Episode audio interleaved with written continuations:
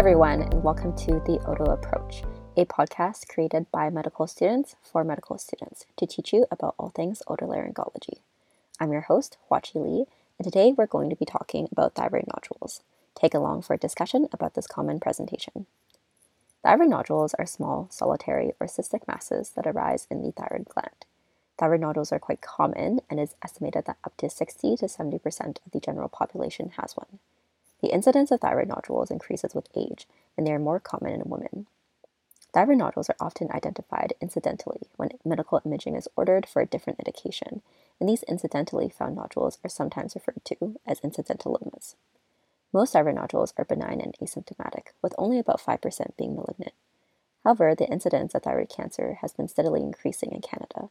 The good news is that overall, the five year survival rate of thyroid cancer in Canada is 98%.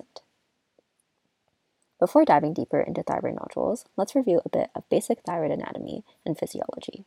For a more detailed review, check out our upcoming episode on thyroid physiology. The thyroid is an endocrine gland located in the anterior neck. It is divided into a left and right lobe connected at the midline by the thyroid isthmus.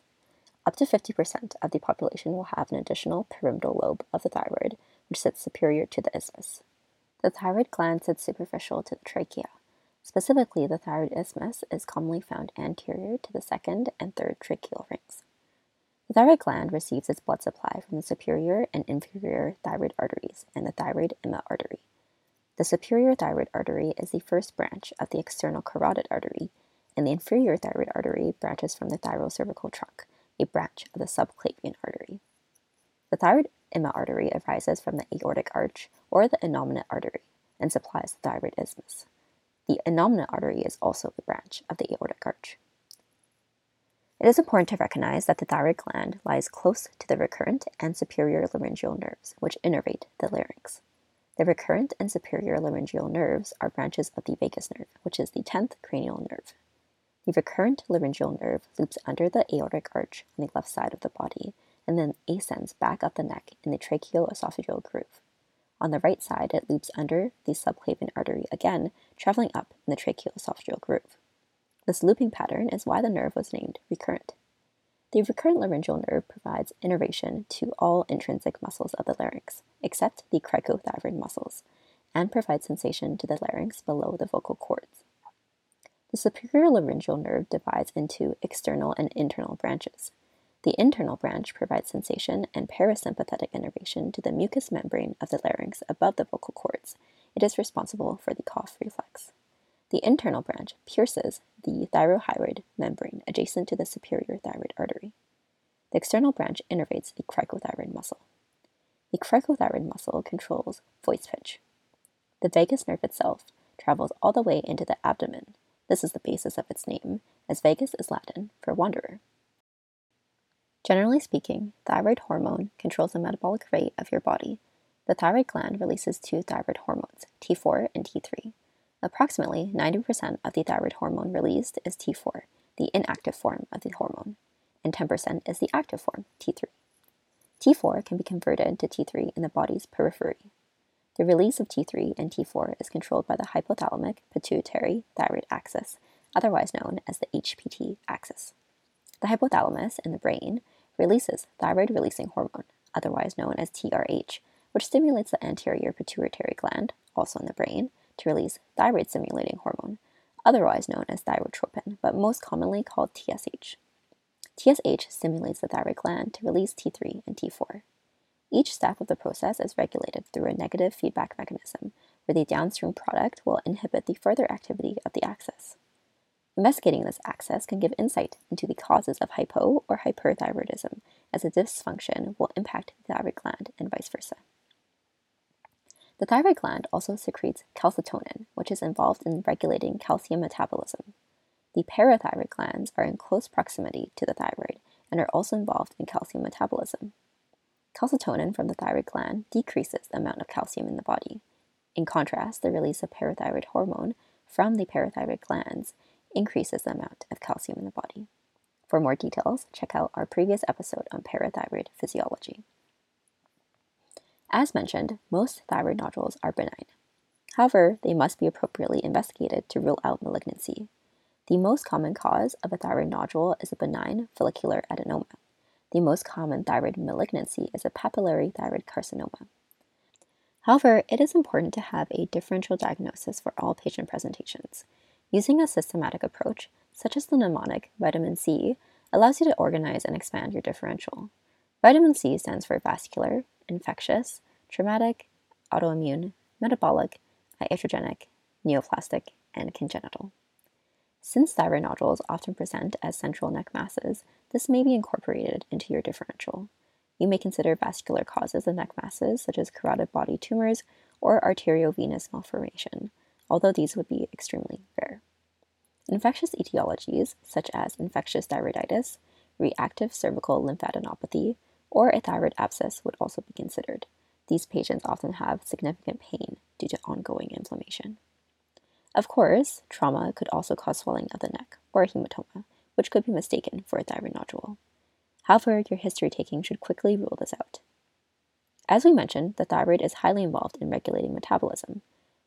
For example, a patient with symptoms of hyperthyroidism should be worked up for a functioning thyroid nodule, but we'll get into this in more detail in a bit.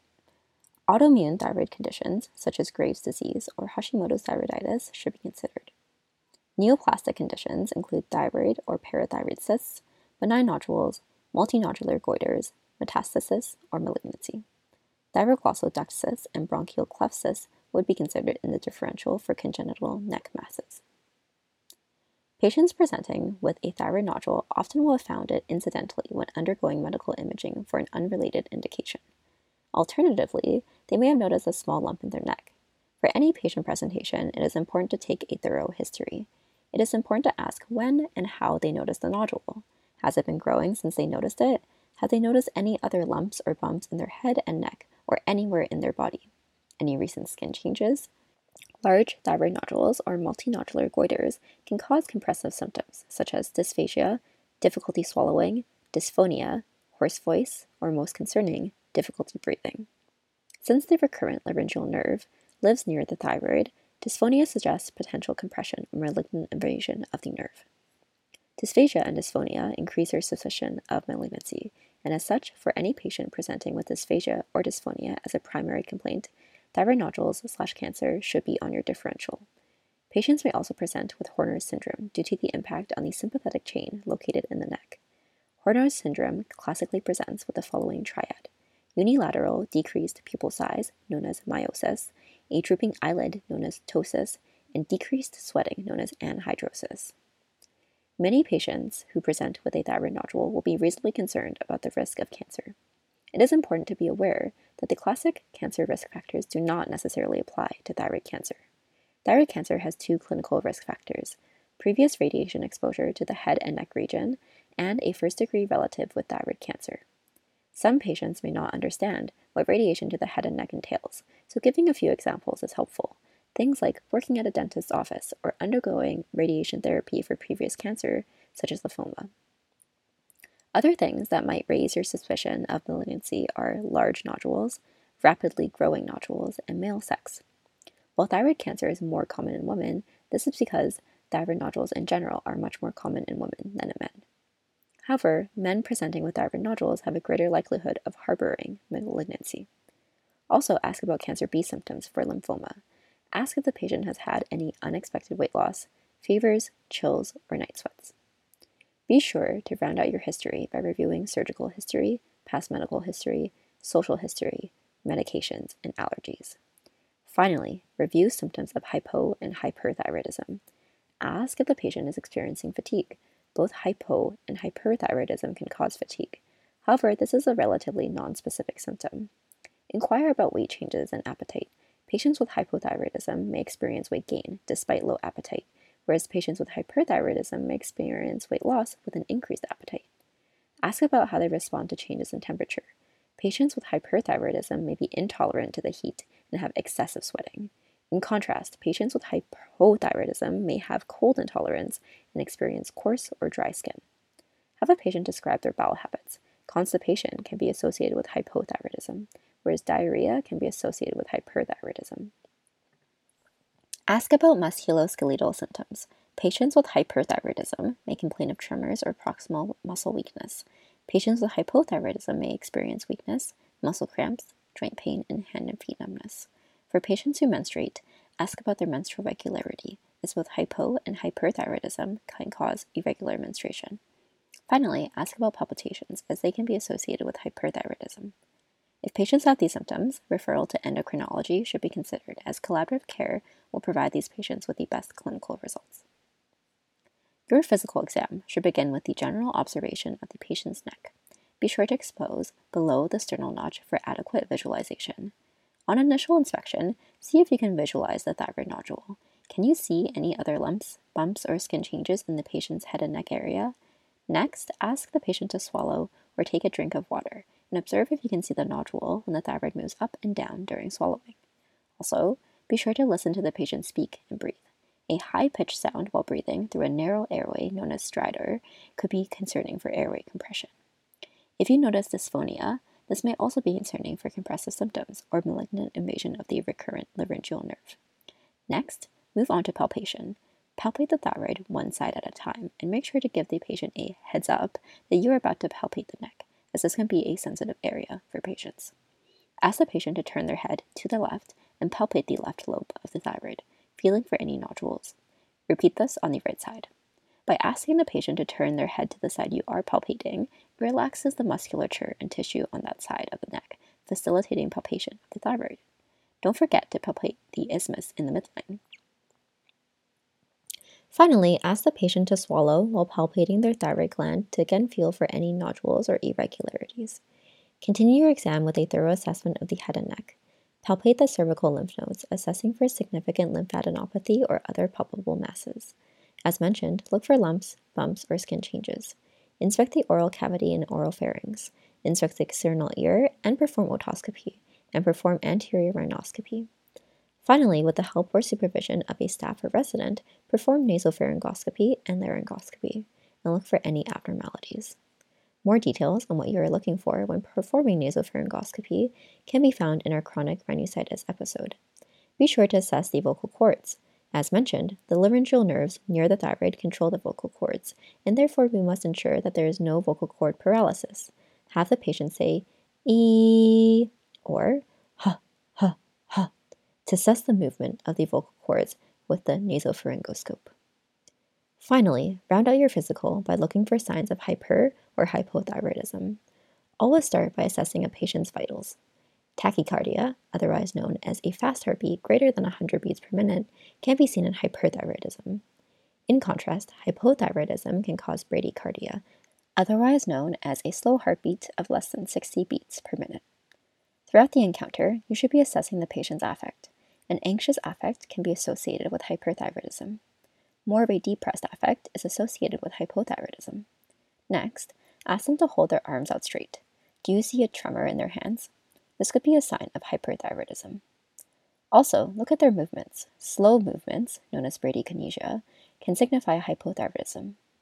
Move on to feeling their skin and hair. Moist, warm skin or thin hair is common in hyperthyroidism, whereas hypothyroid patients will often have dry, coarse skin or coarse hair. Have a look at the patient's eyes. Loss of the lateral one third of a patient's eyebrows can be seen in hypothyroidism, which is commonly called Queen Anne's sign. Whereas a wide and palpebral fissure, the lateral space between the corners of the eyelids, can be seen in hyperthyroidism. Other eye findings, such as bulging eyeballs, known as exophthalmos, a drooping eyelid, known as ptosis, inflammation of the eye, known as conjunctivitis, or pain with eye movement can be seen with an autoimmune condition called Graves' disease.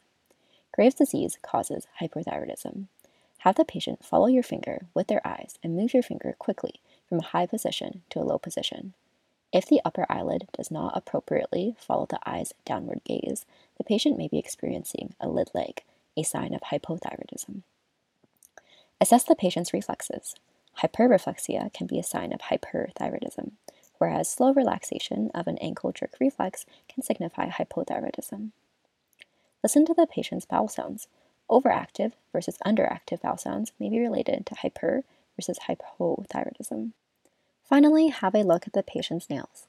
Whitening of the nail bed or onycholysis may also be a sign of hyperthyroidism. Again, hypo and hyperthyroidism often warrant referral to endocrinology. Multiple investigations can be performed for a thyroid nodule. Typically, investigations will begin with laboratory measurement of TSH and ultrasound of the thyroid.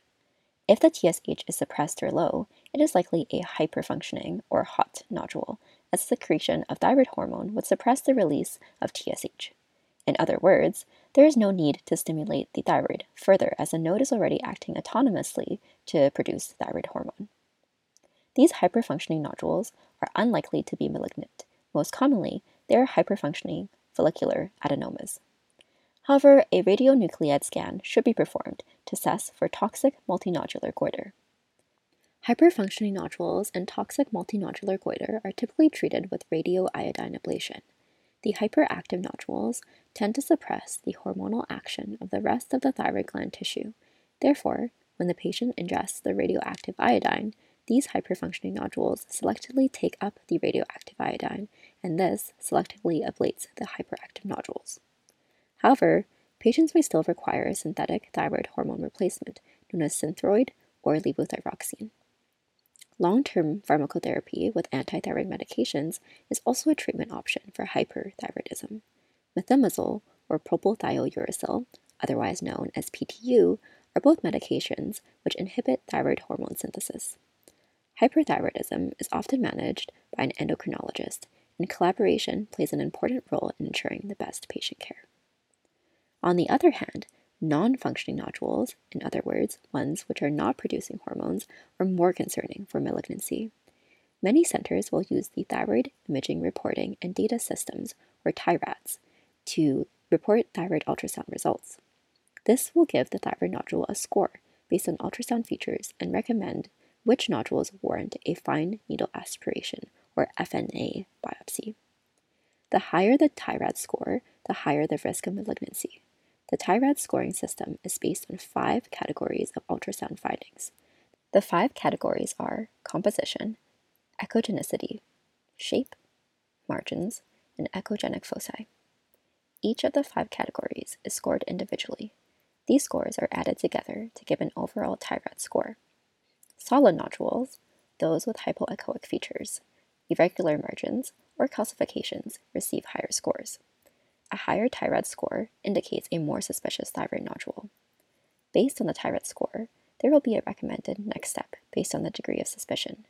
Next steps range from a suggestion of no FNA biopsy to follow up to FNA biopsy.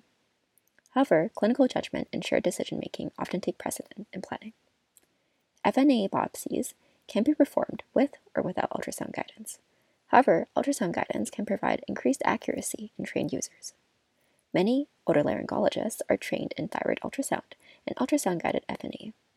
However, these can also be referred to radiologists to perform. FNA biopsy is the standard of care over core biopsies to reduce the risk of malignant seeding, where a biopsy could dislodge and spread cancer cells. However, this is a rare occurrence with both core or FNA biopsies. The results of FNA biopsies are classically reported by the Bethesda system for reporting thyroid cytopathology. This categorizes the FNA biopsy results into six categories. A Bethesda Category 1 is a non diagnostic or unsatisfactory sample. A Bethesda Category 2 is defined as benign. This suggests a 0 to 3% risk of malignancy. A Bethesda Category 3 is defined as atypia of undetermined significance or follicular lesion of undetermined significance, otherwise known as AUS or FLUS, FLUS. This is an indeterminate category and a bit of a gray area. The rate of malignancy for AUS or FLUS nodules is stated to be 6 to 30%, but varying malignancy rates are reported in the literature depending on the center and population assessed.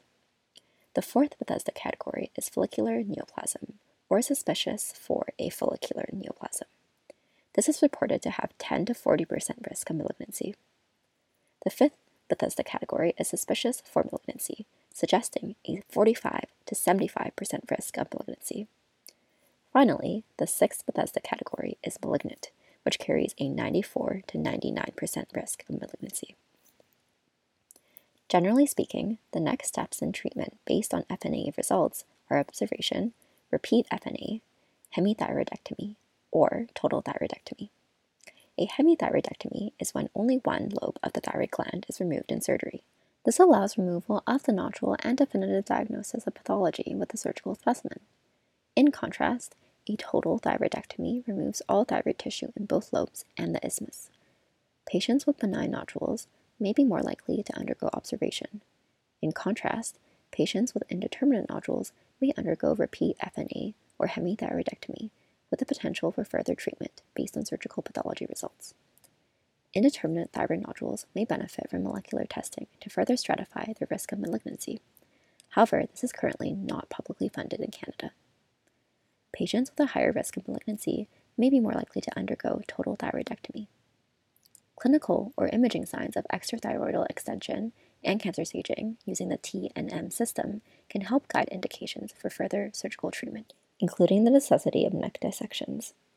Shared decision making with patients and variations in clinical practice will dictate the exact next steps. Chemotherapy and radiation therapy have limited roles in treating thyroid cancer. However, radioactive iodine ablation can be used post thyroidectomy to ensure any residual thyroid tissue is ablated. The AIMS AMES tool is often used to stratify higher risk well differentiated thyroid cancer. Well differentiated thyroid cancer includes papillary and follicular thyroid carcinoma. The AMES tool describes risk based on age, metastasis, extent of disease, and size. Female patients greater than 41 or less than 14 years old, and male patients greater than 51 or less than 14 years old have a lower 10 year survival rate. Similarly, patients with distant metastasis or extrathyroidal extension have a decreased prognosis for 10 year survival. Finally, thyroid cancer more than 5 centimeters is also a poor prognostic factor. Clinical surveillance of thyroid nodules can vary depending on practice preference, but typically this refers to serial ultrasounds and physical examinations performed at increasingly spread out intervals to see if the thyroid nodule is growing or gaining more concerning features, and if it is, an FNA should be performed. Patients should be counseled to seek medical attention if they notice a nodule growing or if they experience dysphagia, dysphonia, difficulty breathing, stridorous breathing, or any B symptoms. When counseling patients on thyroidectomy, it is important to inform them of all the benefits and risks with the surgery. Common to all surgeries, patients undergoing thyroidectomy have the risks of bleeding, infections, and complications associated with general anesthesia. Thyroidectomy specifically has risks of damage to the recurrent laryngeal nerve. As mentioned, the recurrent laryngeal nerve innervates all intrinsic muscles of the larynx except for the cricothyroid muscle. Therefore, damage to this nerve can result in dysphonia and or dysphagia. Unilateral damage to the recurrent laryngeal nerve can result in dysphonia and or dysphagia and can increase the risk of aspiration pneumonia as airway protection during swallowing is compromised. More concerning is bilateral damage to the recurrent laryngeal nerve, resulting in postoperative airway compromise due to bilateral vocal cord paralysis. The external branch of the superior laryngeal nerve is also at risk of injury, and remember, this is the nerve that innervates the cricothyroid muscles, which controls voice pitch. Therefore, damage to this nerve will result in patients having poor voice pitch control. The internal branch of the superior laryngeal nerve is less commonly injured during thyroidectomy. However, damage will result in the loss of the laryngeal cough reflex, which is triggered when solids or liquids enter the laryngopharynx. Therefore, this could also increase the risk of aspiration pneumonia. These symptoms may be temporary due to traction on the nerve intraoperatively and may resolve over time, or they may be permanent due to intraoperative damage to the nerve. There is also a risk of damage to the parathyroid glands, which reside near the thyroid. Damage to the parathyroid glands can result in hypocalcemia due to hypoparathyroidism. Most patients will have calcium supplemented post thyroidectomy. Often, hypocalcemia is temporary. Chvostek and Trousseau signs are the classic signs of severe hypocalcemia slash hypoparathyroidism. Chvostek sign is twitching of facial muscles when tapping on the patient's cheek just anterior to the ear, where the seventh cranial nerve, the facial nerve, resides. Trousseau sign is an involuntary contraction of wrist and hand muscles when a blood pressure cuff compresses the patient's arm. These signs occur because the low calcium decreases the neuronal potential required at the motor end plate. If parathyroid tissue is damaged intraoperatively, it could be reimplanted into the sternocleidomastoid muscle and regain secretory functions. Listen to our previous episode on parathyroid physiology for more details. Total thyroidectomy will result in hypothyroidism, and this should be intuitive to you now. Therefore, hormone replacement in the form of synthroid or levothyroxine will be required long term. Finally, there is risk of post op neck hematoma, causing impression on vascular structures resulting in significant edema and obstruction of the airway. A neck hematoma requires urgent evacuation. Patients who underwent a hemithyroidectomy and had malignant pathology results may be recommended to have a completion total thyroidectomy performed. This should be counseled preoperatively. The most common cause of a thyroid nodule is a benign follicular adenoma, but it is important to be aware of the different thyroid cancer pathologies. Papillary thyroid cancer is the most common and luckily generally is the least concerning thyroid cancer, and it often has the best prognosis. However, there are different variants of papillary thyroid cancer. This is important to keep in mind, as some rarer variants, such as the tall cell variant, unfortunately, have a much poorer prognosis. Follicular thyroid cancer is more aggressive than papillary, but still carries a good prognosis. Medullary thyroid cancer is commonly found in patients with multiple endocrine neoplasms, or MEN disease, where, as the name implies, these patients develop multiple different endocrine neoplasms. Specifically, MEN2A and 2B are associated with medullary thyroid cancer. MEN2A, also known as Sippel syndrome, is characterized by medullary thyroid cancer, pheochromocytoma, a type of adrenal gland tumor, and parathyroid hyperplasia. MEN2B is characterized by medullary thyroid cancer, pheochromocytoma, and a specific phenotype typically described with thick lips and tongue with a thin, slender build. MEN1, also known as Wermer syndrome, is not associated with thyroid cancer, but rather is characterized by pituitary adenomas parathyroid hyperplasia, and pancreatic islet cell tumors. Anaplastic thyroid cancer is the most aggressive thyroid cancer. It has high recurrence rates, commonly presents with rapid and extensive lymphatic spread, and survival can be in the order of six months. Often, surgical treatment is no longer viable, and palliative care is most appropriate. Palliative chemotherapy or radiation therapy may be offered to patients with anaplastic thyroid cancer. Finally, Patients may also have primary lymphoma of the thyroid, with non Hodgkin's B cell lymphoma being the most common. If a patient has had a total thyroidectomy, thyroid cancer recurrence can be followed by measuring thyroxine levels. This is true for all except medullary thyroid cancer, which should be followed by measuring calcitonin. Now, you are on your otolaryngology rotation and joining the team for a thyroidectomy in the OR tomorrow. What are some key things you should know? Thyroidectomy starts with opening the skin. It is important to know the layers of the neck when approaching the thyroid. You will go through the skin, subcutaneous tissue, fat, platysma, investing layer, and the pretracheal layer of the deep cervical fascia. You may be asked what the strap muscles are. These are pairs of four muscles the thyrohyoid, omohyoid, sternohyoid, and sternothyroid, which can be remembered with the acronym TOSS. T O S S. They move the hyoid bone during swallowing, and their origins and insertions are intuitively named. The strap muscles, specifically the sternothyroid and sternohyoid, are divided along the midline raphe, an avascular plane dividing the muscles at the midline over the thyroid gland to access the thyroid gland during surgery. The recurrent and external branches of the superior laryngeal nerves are at risk of injury during thyroidectomy. What are some ways to identify the recurrent laryngeal nerve? The five landmarks would be the tracheoesophageal groove, the tubercle of Zuckerkandl, a posterolateral extension of the thyroid lobe, Berry's ligament, a suspensory ligament attaching the thyroid to the trachea, and the inferior thyroid artery. The external branch of the superior laryngeal nerve resides within Joll's triangle, which is defined superiorly by the superior attachment of the strap muscles, medially by the neck midline, and laterally by the upper pole of the thyroid lobe and the superior thyroid vessels. The superior parathyroid glands classically are deep to the recurrent laryngeal nerves, whereas the inferior parathyroid glands are typically superficial. Finally, to avoid a post-op hematoma, you will notice that when closing the strap muscles of the neck, they are not tightly approximated inferiorly. Instead, a small space is left to allow blood to flow out. The main reason for approximating the strap muscles is to avoid a buttonhole effect, which is when the overlying skin can stick to the trachea in the postoperative period, leaving a dimple in the skin. This script was written by Kalpesh Hathi. It was revised by Dr. Travis Pickett, Dr. Christopher Chen, Eileen Fezchuk, Emily Chang, and Katie Oxford. We would like to extend our sincerest thanks to the Saint John Regional Hospital Department of Surgery within the Horizon Health Network for their generous support. Thank you so much for listening to our podcast. We hope you'll tune in to our next episode. Please head to our website at www.theotoapproach.com for our show notes and to sign up for our newsletter to stay up to date with our latest episodes.